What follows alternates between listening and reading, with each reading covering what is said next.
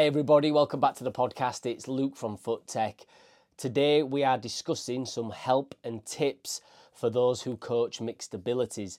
Something that we do quite a lot at Foot Tech. We're a football school that welcomes any ability, whether it's somebody taking their first steps into football being very young, or somebody who's late to football, a bit older but maybe not played football before. So, we've got a lot of experience of this sort of thing. We've learnt along the way as well. We've learnt what works and what doesn't, and there's an approach to it which we'll discuss. But hopefully, after today, anybody listening to this involved in a grassroots team where you are dealing with mixed abilities, hopefully they'll just feel a bit more confident and comfortable in delivering sessions. And maybe if you're a parent listening to this as well, there'll be some just some useful information for you to bear in mind as well. So let's get into it. Some of these are going to be quite obvious, some of them not, and we'll start with some of the not so obvious ones. So restarts, first and foremost. Restarts. What I mean by that is this could be maybe a match at the end of your session, and when the ball goes out of play, so then we'd restart play. What you can do here is take turns with the restarts. So we do we do dribblings and kick-ins at, at Foot Tech, or if it goes out for um uh, for a goal kick, it doesn't have to be the goalkeeper that's taking it. It can be any player that wants to dribble it on. So you can use that to your advantage with the weaker players because what you can do is take it in turns. So every player will get a chance to restart with the ball. So even the weaker players will have some contact time with the ball in that game because you can force the issue by saying it's it's their turn, it's your turn, whatever. Uh, so that just means that you, you, you're giving them a little bit more with the ball. That'll be slightly unopposed to an extent as well because the ball's out of play. So it just gives them maybe a bit of time to think about what they're doing, feel a bit more comfortable. So that's definitely one way with it. Um, another way you can do it with restarts as well is let's say that there's a game going on and the ball gets kicked out of play and all the plays towards the right hand side of the field, the coach can have balls in the hand ready to play back in and the coach can can pass the ball to the person that is considered one of the weaker players. So then that player is getting the ball but plays at the other side of the area. So they've got a little bit more time to control and play and pass and dribble and what have you. But again, you can control the amount of touches that that child gets to an extent, obviously, but at least you're allowing them that opportunity. So restarts can be used really effectively and you can control that to an extent but certainly letting them take it in turns with the stuff like dribblings and kick-ins and what have you that's that's that's a useful tip the thing with um, the thing with the, the the coach playing it in to the player you can actually try and help them score a goal in some ways because if play is all at one side of the field and you and you're able to pass that ball quickly whilst everybody's distracted with the other thing pass that ball quickly to, to that player that you want to help, then you might be able to help them get a goal, which is brilliant for their, their confidence, obviously. Not easy to do, don't get me wrong, but just an option for you there. Uh, next thing would be levels. So, what I mean by this is within your activities, you could have different levels of challenge. At FootTech, we're big on the games based model and we like all of our activities to represent the game of football as much as possible. So what i mean by that is there'll be a lot of opposed work. That's our that's our philosophy if you call that but that's what we believe in. We believe that kids need to train as close to the game as possible so we do a lot of opposed work. This makes it very difficult for a player a beginner player coming into this particularly if you've got maybe an older player who's never played football before who's who really has to train with similar ages at foot tech they're not used to this and we need to try and get them reps and success but within this opposed environment. So this is tough. This is why hopefully some of the stuff i'm talking about today will help because we do it in a very very difficult environment in terms of uh, uh, of managing ability levels. So what i mean by levels is we could have let's say a game where you set out an area and you've got lots of gates to dribble through now what we would ordinarily say is we'd want a defender on each gate because that's that's the challenge. That's getting past the defender, like in a like in a game situation. But what we could do is have gates with defenders and gates without defenders. So that that player who's the beginner or the weaker player means they can choose where they go. So they can dribble through a gate for a point without a defender, or they can go try and dribble through a gate with a defender for two points. But ultimately, yeah, we do want them to try and get get into the opposed stuff, obviously, but in terms of getting them confident and comfortable and dealing with the, with these mixed abilities. The fact that you've got different levels within your activity just means that everybody can have some form of success, and you can encourage the the, the, the harder stuff, obviously. But just having that that part of a, an activity where there isn't a defender and no opposition, yeah, we don't like that too much, but it is a way of being able to deal with these with these mixed abilities, as I say. So perhaps perhaps within an activity you've got lots of goals that, that children need to score in, but each goal's got a goalkeeper. Again, maybe don't have a goalkeeper and some of them award less points, but they still get points for that. So there's still there's still an element of success. Um, but it's the choice as well. It's the choice from it, which I think for a, a player coming into it who you know who you're trying to help, who is a bit a bit behind everybody else, the fact that they've got the choice will probably make them feel a bit more comfortable as well. So it's up to them. They can go trying the easiest easier stuff or they can try the harder stuff. And then every week it's just about encouraging and encouraging them to do more and challenge themselves a, a, little bit more. So hopefully that makes sense. Having different levels to your activities where you can you can have different uh, different levels of success.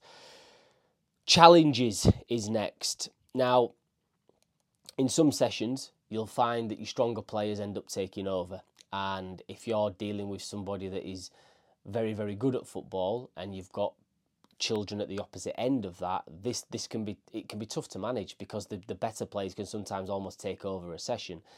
So what we've started to do more of is perhaps give some of these players different challenges.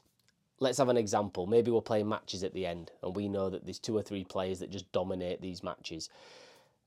I might say to these players, okay, well, uh, I want you to play on the left hand side for this session for the next 10 minutes. I want you to play on the left hand side because I want you to work on your left foot a little bit more. I want to help you with your left foot. So I'm going to put you over to that side and I want you just to see if that helps. Helps it helps you develop that left foot.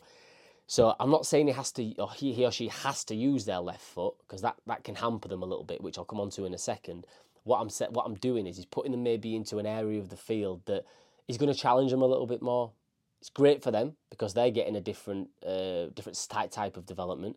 But then also those players that you're trying to help that are maybe lesser ability, it might just mean they're getting more time on the ball in other areas of the pitch. So if this if this better player or players are playing on the left hand side, maybe then the other players can will naturally probably tend to move towards the other side. So the success is going to be is going to have more chance of success, more contact time on the ball, but each are getting their own level of development as well there again, not easy to manage.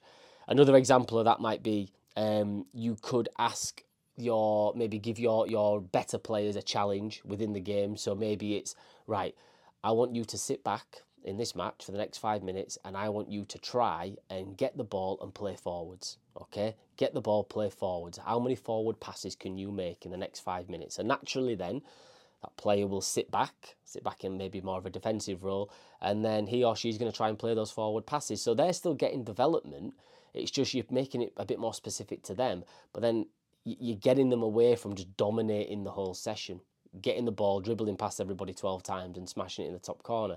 So you, they're still getting elements of development, whilst those players that need to catch up are going to be having a little bit more success and a little bit more contact time on the ball within context of, of the game.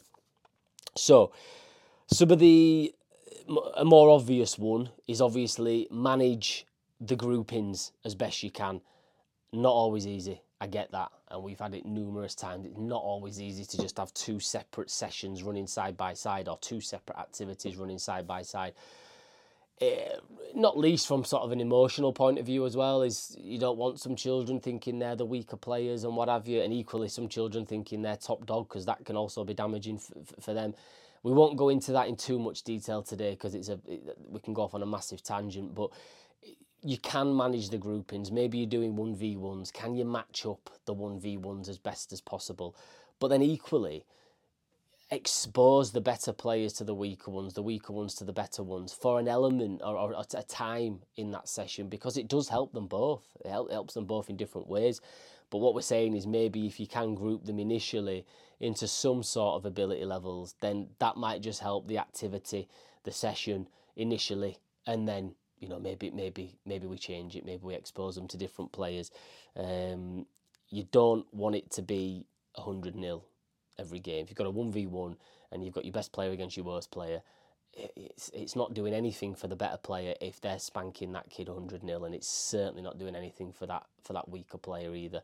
Uh, and by the way I don't like using these terms but it just you know in the, in the context of this video it just helps people understand what I'm talking about. In, in any session you're going to have your higher ability and your lower ability. That, that's, that's just the way it is.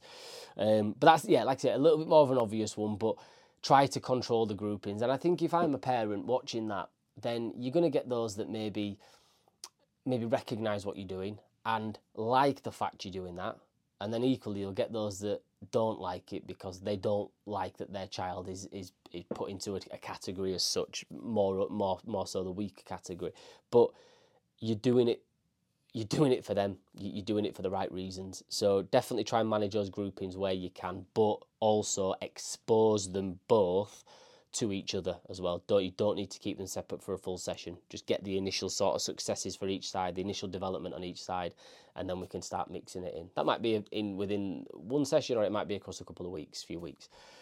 Um, another semi-obvious one is to overload the teams as well. So maybe you have a v two, you know, uh, one of your, your best player and, a, and an half decent player against against three, four v two, five v two, five v three, whatever it might be you can use that to your advantage as well. So you can overload the better players um, uh, uh, to, to, to play to play against the others. Again, you don't want this to happen all the time because you've got to be mindful that you're still you're still caring for that player that is considered or players that are considered the best, and they don't always want to be on a team where they've got less players and things like that because that, that can get a bit boring and a bit. They want success. They want to win. They want to score goals. So we can't keep doing things to restrain them in that regard and make it harder for them, but we can drip feed these things in, which means that they are getting the challenge and they are improving as a result of that. But then equally, the, the other players have got chance to catch up and have their own versions of success because there's a less one less player to play against or two less players to play against and so on. Um, yeah, it, it, it, you don't want to be doing this all the time because it can just get a little bit I, th- I think some of the players can just get a bit down about it. Essentially, um, the other thing is don't make it obvious. So if you're trying to help some of the players that need that need more help, saying things like pass to him, pass to her, you must pass to her before you can score a goal. That will do nothing for anybody, not least on a decision making uh, point from a decision making point of view in a game. Um, if if a player has the ball, but then must pass to that player that you consider the weaker player, must pass that player before we could score. If that's not the right decision to make, it's harmful for development. But then it's obvious. It's obvious to that that player that needs extra help. It's obvious to them that they are the weaker player, and we don't want that. They're probably conscious of that anyway, particularly if they're in, in a new environment. They're probably conscious of that, and they don't they don't want that. We've seen it before where um, it might be, oh, that, that player can't get tackled. And it's just like, mm, I get the premise behind it and I get the idea you're trying to help. But really, from a psychological point of view, it's probably not the best thing to say you must pass to that person or that person can't be tackled. All the players will start to realise that there's a hierarchy um, on ability and it, and it just does nothing, nothing for that player that needs the extra help. So, definitely it's not nice knowing that the weakest player and so we don't need to highlight that any any further next thing another obvious one but one that i don't think happens enough probably is is encourage effort and attitude over other things we got football and we're going to get praise for assists for goals for good passes and so forth for a weaker player coming into it that you're trying to help you want to be praising other things as well. So, effort and attitude are two easy things that anyone can control. How hard they're trying, uh, how coachable they've been that, that session. These things are they turning up early? Are, are, they are they staying behind a bit afterwards? All all the coachable stuff that we talk about a lot at FootTech.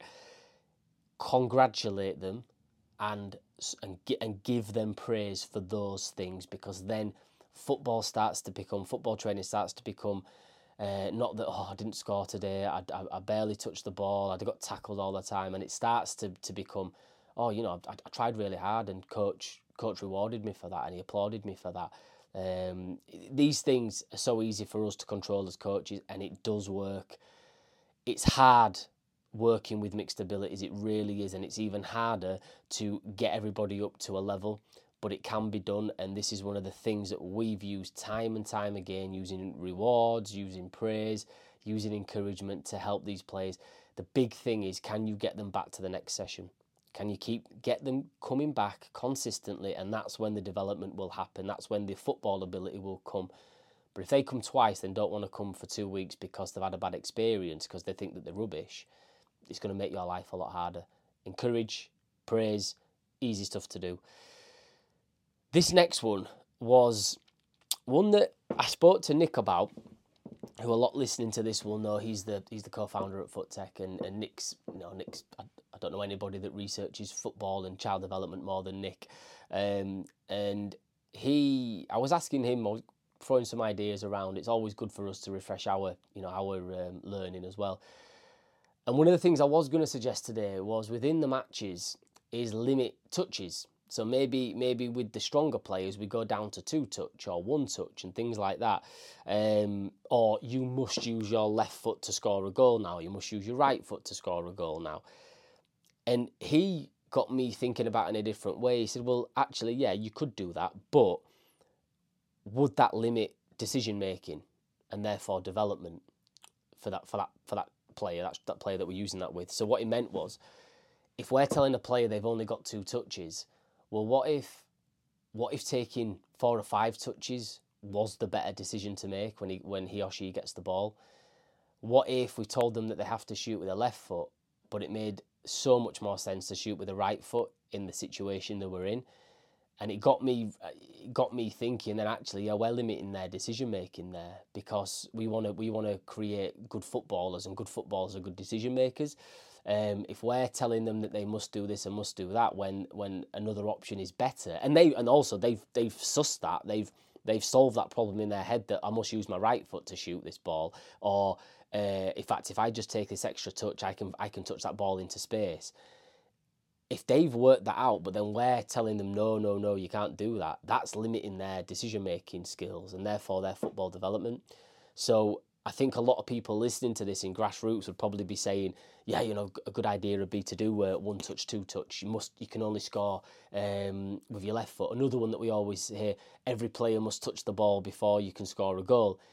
That's that's all right, but are you then hampering them in other ways? Great that they can play two touch, but what if they need more touches? What if much more touches is the better decision? So that one, bit of a grey area, um, and I'm going to stay away from that when I'm working with my mixed ability groups now. I'm probably not going to do that as much. Um, I may use two touch stuff and things in, in, in certain aspects, but yeah, I'm, I'm probably going to stay away from that one because I don't think it'll help overall development as much as uh, some of the other things that I've mentioned.